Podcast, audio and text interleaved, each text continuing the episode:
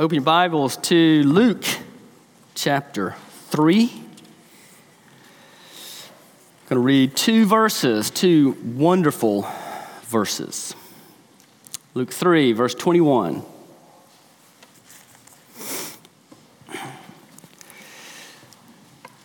Now, when all the people were baptized, and when Jesus also had been baptized and was praying, the heavens were opened, and the Holy Spirit descended on him in bodily form, like a dove. And a voice came from heaven You are my beloved Son with you I am well pleased. And the grass withers and the flowers fade. And this very, very good word endures forever.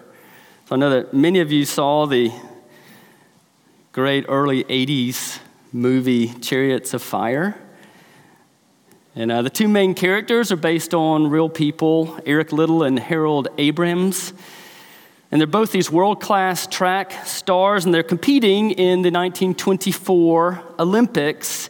And what's so intriguing, insightful, really stirring about the movie is their distinct motivations for running.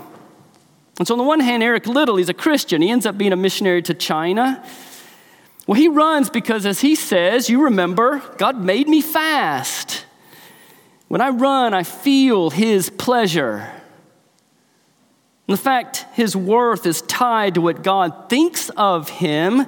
Let him just run with this marked, unbridled, amazing joy and freedom, regardless of the outcome. Harold Abrahams, on the other hand, reveals his motives as he applauds another friend for what he saw in his life, his contentment. He says about himself, Contentment, I'm 24 and I've never known it. I'm forever in pursuit, and I don't even know what it is I'm chasing. I'll raise my eyes and look down that corridor, four feet wide, with 10 lonely seconds to justify my whole existence. But will I? And the fact that his worth is, is tied to his current success, winning that one race causes him to run with this intense anxiety and fear. And so, what's the thing, the voice that tells us we matter, that we're okay? So, Tim Keller quotes a counselor who works with high level executives as saying this Achievement is the alcohol of our time. We're achievement addicts.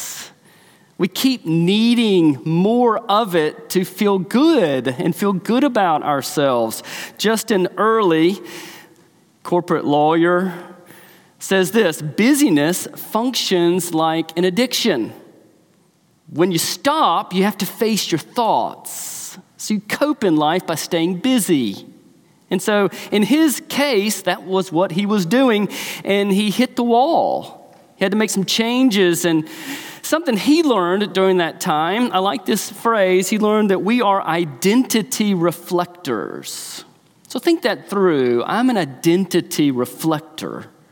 We're, we're designed to get our identity and our value from something. And the idea is what you pay attention to or what you behold, you become.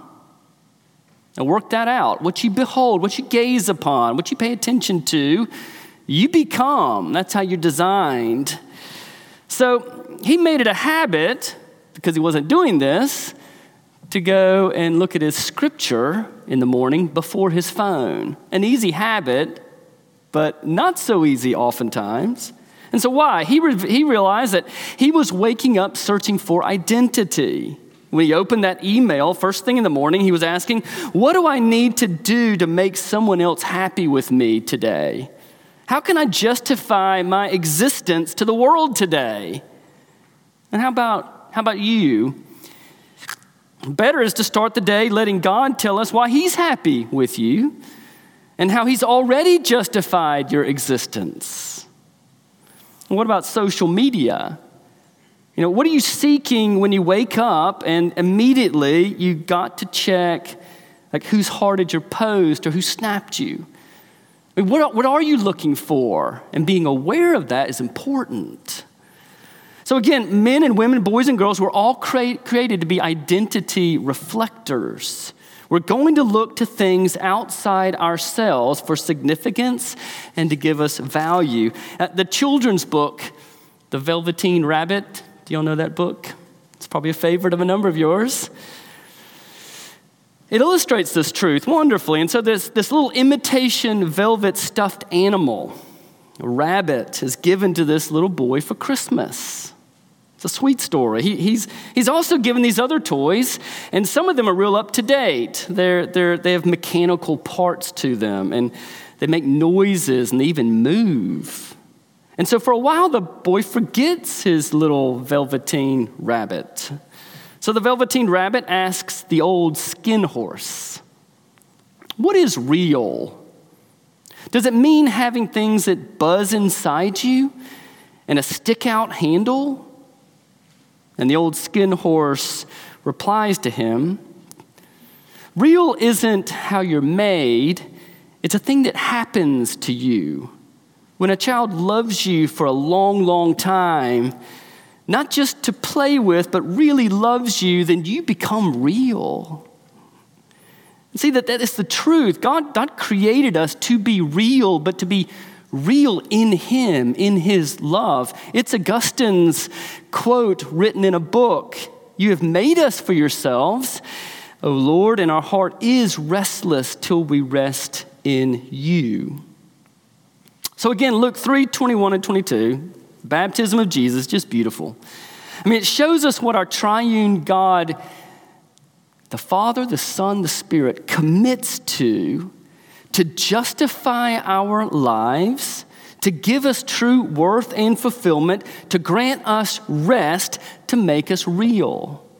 So, three questions. First, why does Jesus get baptized? Why does he do it? So, Luke says after, Jesus, after John baptized a whole lot of people, most of the people he would baptize, that Jesus too was baptized. And so it stresses that John's preaching of repentance for the forgiveness of sins had sparked a movement, this popular groundswell. People seeing they needed it. It also indicates that he baptized Jesus at the height or even the climax of his ministry. Notice, Luke doesn't even include John's name here. The point is to spotlight Jesus. Like last week we said, he's the mightier one John says, I'm not even worthy to untie a strap of his sandal. John's just the forerunner. So Luke, even in the way he reports the event, eliminates John's name. He fades from view. His work is done. He's reached the peak, baptizing Jesus. So, yet again, why does Jesus go for baptism? It's a baptism of repentance for the forgiveness of sins. The water symbolized the washing away of the baptized person's sins, his filth, his dirtiness. And yet, Jesus is the one human being who's without sin. He's spotless, he's blameless, there's no stain, none whatsoever. Like, he's never idolatrous, he's never self centered, never sinfully angry, never lustful. He never had to ask for forgiveness, and not because he's prideful. He just never sinned. He always said no to temptation, and they came at him constantly. He said no every time. They never got through. He never lingered over temptation. He always loved God with all his heart, soul, mind, and strength. He always loved his neighbor as himself. So, why? If there's one person who didn't need to get this baptism, it was he. And yet, he purposefully goes for it.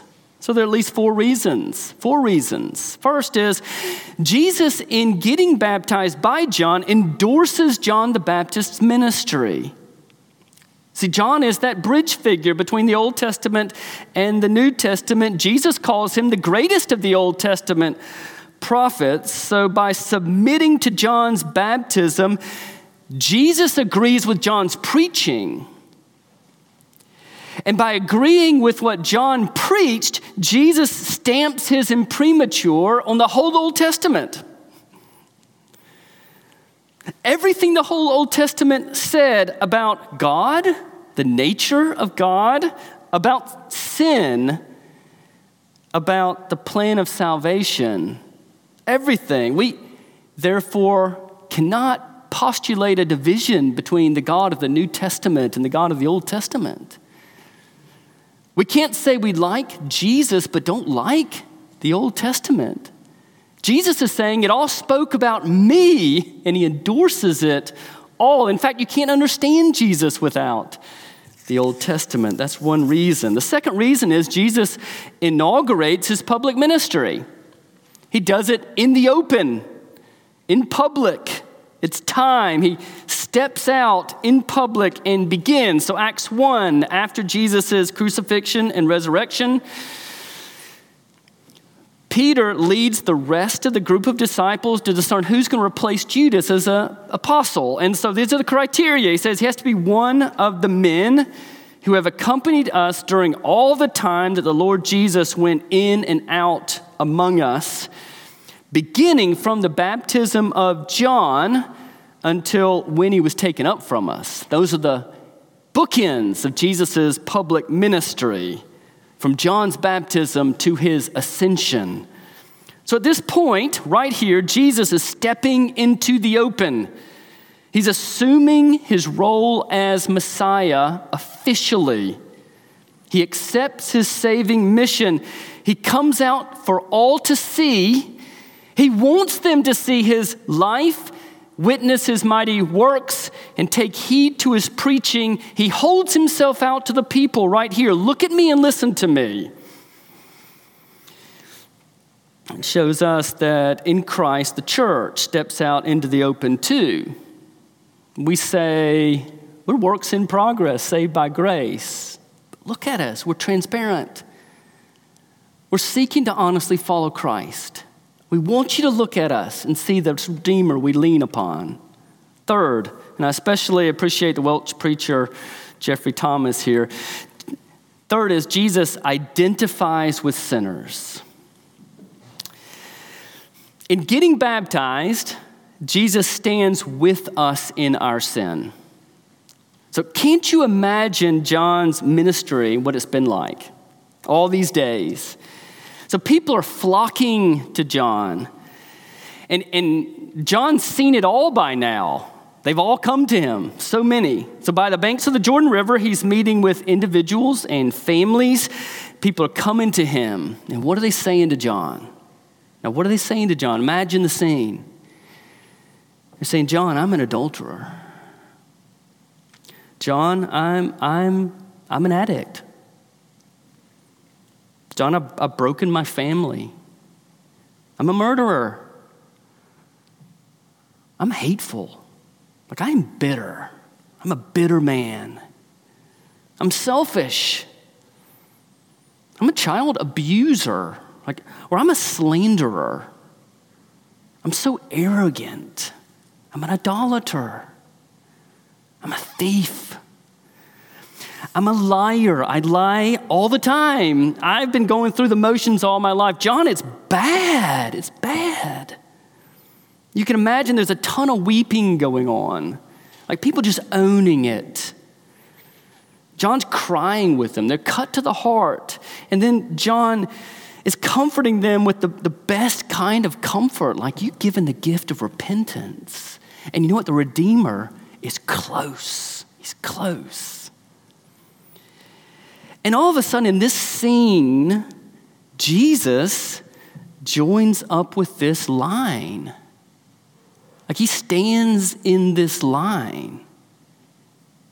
So you have the murderer and you have the sex addict, you have the idolater, you have the deceiver, you have Jesus, you have the gossip, you have the thief.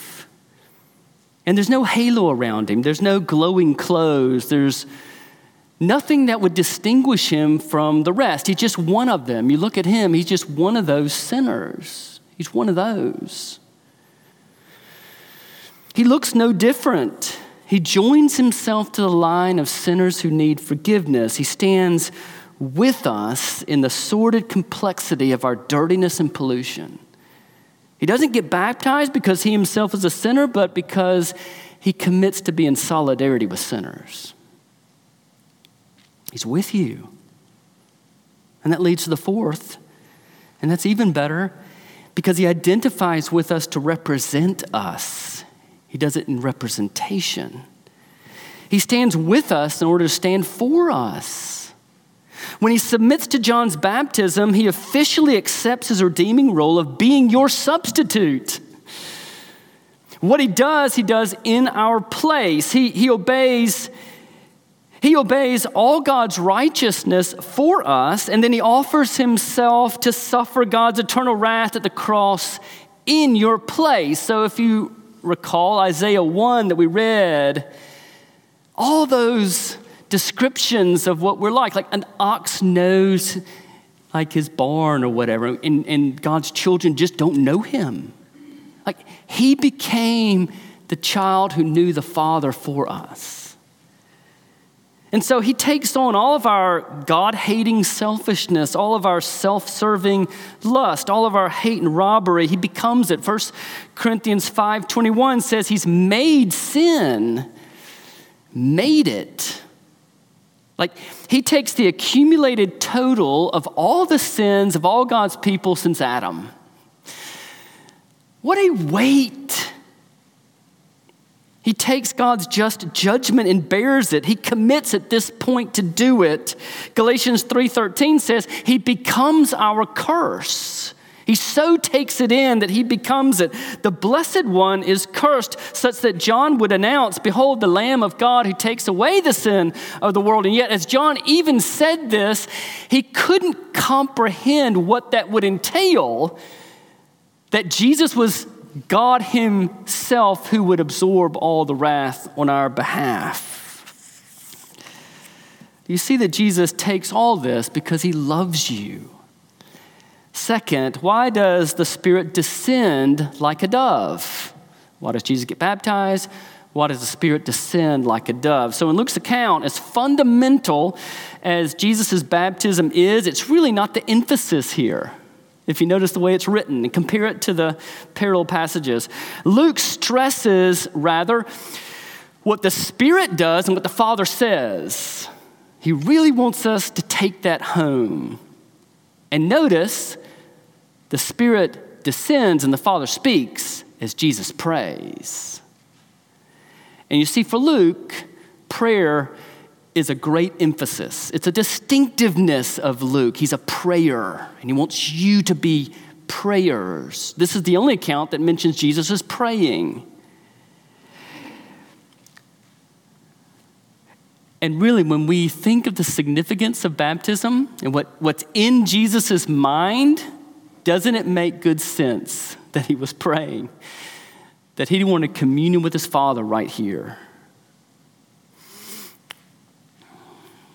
I want you to see that as he prays, the heavens are opened, God's Spirit descends, and the Father speaks his good word.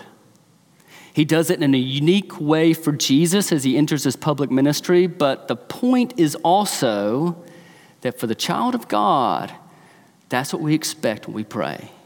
The heavens open, the Spirit descends, and God lets us know His good word. So, why would we forsake that incredible gift? So the heavens are opened, and God's showing that there's just a thin veil separating earth and heaven. He shows Jesus and John and potentially others, and through them, us, that He steps into our fallen world, our everyday life. Like He's involved. He opens heaven to indicate that he's about to speak, not just through his angels, but his own voice. And so the Holy Spirit descends on Jesus. So, why? The Spirit formed Jesus in Mary's womb to make him unique. The Spirit kept Jesus sinless throughout his life to this point, so why descend on him now? Well, Jesus again is stepping into his public ministry. Acts 10 would say the Holy Spirit anoints him right here.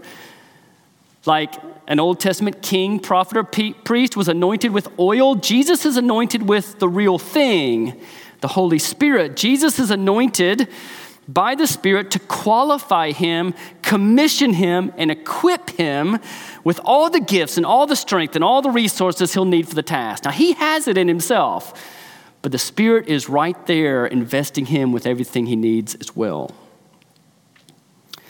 And why does the Holy Spirit descend on him in bodily form as a dove? God sometimes manifests himself through things in Scripture. Why a dove here? What does the dove tell us about the Spirit? So, most basically, Scripture uses the metaphor of a dove to speak of beauty, to speak of purity, to speak of gentleness, and to speak of grace. And look it up. And so it's saying uh, the Spirit equips Jesus for his role. Um, the, the way the Spirit is in himself is the way Jesus will carry out his role. He will be gentle, beautiful, pure, and full of grace. But as good as this is, we can even say more. And I like Sinclair Ferguson has some nice thoughts here. He goes, First, the dove symbolizes sacrifice. And so just notice what we've seen already up to this point. Mary and Joseph, when he was 40 days old, took him to the temple and they had to offer a purification offering, symbolizing that we're all unclean in sin. And so they offer the poor offering, which is not a lamb, but it's two doves or two pigeons. So the Holy Spirit descends as a dove to say, I'm equipping you to be the perfect sacrifice for sinners. You're going to make unclean people pure. But another thing we can say is that the dove symbolizes rest and new creation. So think of Noah and the flood. Children, remember the dove at the flood. So God judges the sinful world in the flood waters because the thoughts of man are only evil all the time. But in grace, he preserves Noah and his family. Noah becomes the first Messiah figure. In fact, his name means rest. His father said, You can bring relief to this cursed world. So in grace, he preserves him. And in the ark, humanity and the animals, really God's saving plan, his gospel is kept safe. And then God sends a wind and a breath, which is the same word for spirit, to dry up the waters. And Noah sends out a bird to look for dry land. And the bird he sends out that comes back with an olive leaf is the dove. So the olive li- the dove becomes a symbol of the end of God's judgment, of new beginnings, of new creation. And therefore, Jesus coming out of the baptismal waters, God's breath, his spirit descends upon him as a dove, equipping Jesus to be our true Messiah who will bring an end to God's judgment, who will give us rest, who will make all things new. That's what he's equipping him to do. And the Holy Spirit does all that because the Holy Spirit loves you. Third, why does the Father speak that good word? Why does the Father step in and speak? The Trinity involved in the gospel. And so, this is really the high point of this passage. And so, up to this point, you have Gabriel has spoken. You have a multitude of angels that have spoken. You've got Holy Spirit filled people who have spoken. But we haven't heard from the Father till right now. And the first words out of the Father's mouth directly are these beautiful words. We know it's the Father because of what he says. It says, You are my beloved Son. With you I am well pleased. So, why does the Father speak here? And so, first, the Father wants to underscore Jesus' role, what he has to do. So, this passage brings out a lot of Old Testament teaching. So, for example, we can go back to Genesis 22. Remember, God commands Abraham to sacrifice his son Isaac on Mount Moriah. And God says to Abraham, Take your son, your only son Isaac, whom you love, and go to the land of Moriah and offer him there as a burnt offering. You can see the wording God uses as he speaks to Jesus.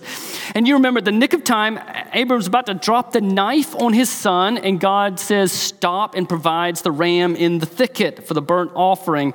So, in a piercing way, even back then, God is saying, to really pay for sin, you need a substitute. That substitute has to be a son, and he's hinting it's going to have to be the Son of God.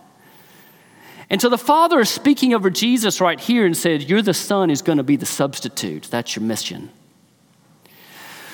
Well, we can also go to Psalm 2 7, and David records God speaking there, and he's speaking to the king. And what God says to the king in that psalm is, The Lord said to me, You are my son. Today I have begotten you.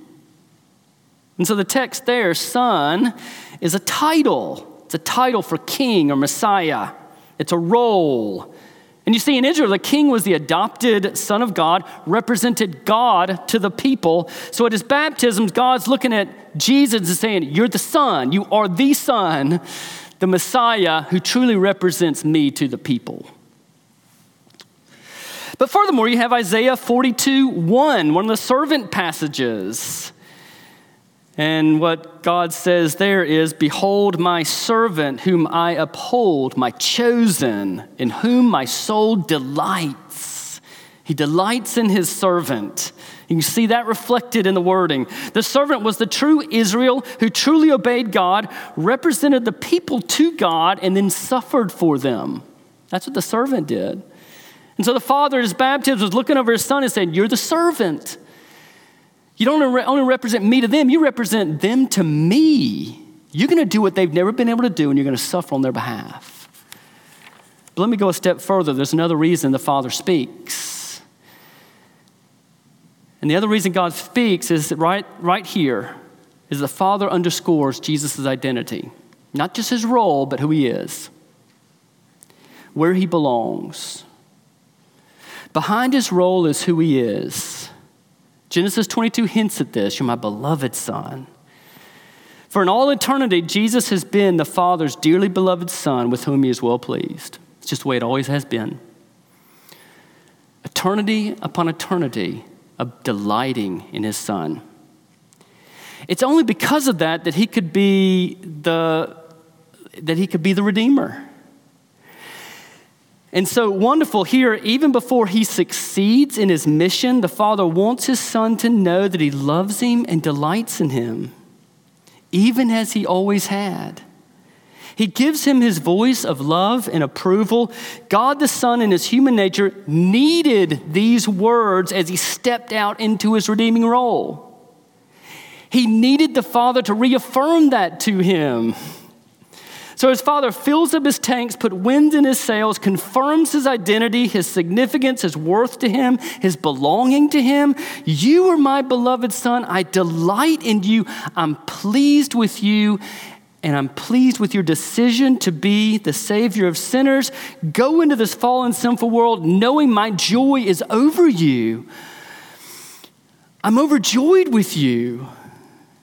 Because there's going to be a time when darkness comes over you. And you're going to cry out, My God, my God, why have you forsaken me? And you're going to need to know that I delight in you, even when you bear the sins of my people. And so, you today, do you realize the Father sent the Son? The Son agreed to be our Redeemer. The Spirit equipped him for the task all because our triune God wants to give you, sinner, grasping for your identity, significance, and worth.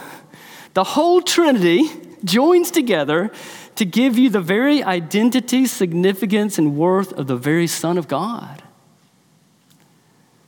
The gospel makes it look like the Father loves you even more than the Son because he discards the Son at the cross to get you. Amazing as that could be. The Father says over you, You are my beloved Son. I'm delighted in you. The Father says to you, Daughter, You are my beloved daughter. I'm delighted in you. I'm well pleased with you. I sent my Son to the cross to make that a reality. And to this day, I remember all the way back in 11th grade, it made a huge impression upon me at a basketball practice. And it was the start of the season. We're all solidifying our roles. I was just a backup point guard. The starter, a guy named David, was a great guy, but he was struggling. He was off kilter. He wasn't playing well, and he was getting really angry at himself. And he felt a ton of pressure to lead well. And what made it even worse was the prior year's point guard was just incredible. He ended up playing at Vandy. So David was comparing himself to him and getting more and more down on himself. One, one play, he really forced it and messed up royally and just lost it at practice. And so, right then, the coach stopped everything. And there was a pause. But he didn't get mad at him. He looked at him in front of all of us, clearly, confidently, compassionately. He looked at him. In a loud voice, he said, David, you're our guy. You're the point guard. We don't win without you. You can do this. And that so impressed me by our coach that he did that. And I was like, that's exactly what he needed from you. And it made all the difference. He settled down, played great, we won the state. So much more importantly, so much more important, fundamental to who you are, you were designed for this good word. You're always looking for it. There's no other word that will fill your tank, no other word that will put wind in your sails. Won't you let the Father convince you today that in Christ, He's justified your existence, He's happy with you, He's made you real, He's given you rest. He said over you in Christ, You are my beloved son or daughter. With you I am well pleased. Might that make a huge impression upon you even today? And then it doesn't make us apathetic, it makes us active. It doesn't make us passive, it makes us passionate. Just like Jesus at the start of his earthly ministry. Then step out in the world with this kind of joy and freedom to share with the Father, the Son, and the Spirit in the amazing work of grace to help anxious and fearful people, grasping for identity in their sin, learn where to find their true value, significance, and worth. And the only place they can really be found just imagine that evangelism statement. Can I tell you how to enter a relationship such that the God of the heavens and the earth looks at you and says, You are my beloved son or daughter. With you I'm well pleased. What a glorious mission God set us upon. And may it be true of us. Amen. Let's stand.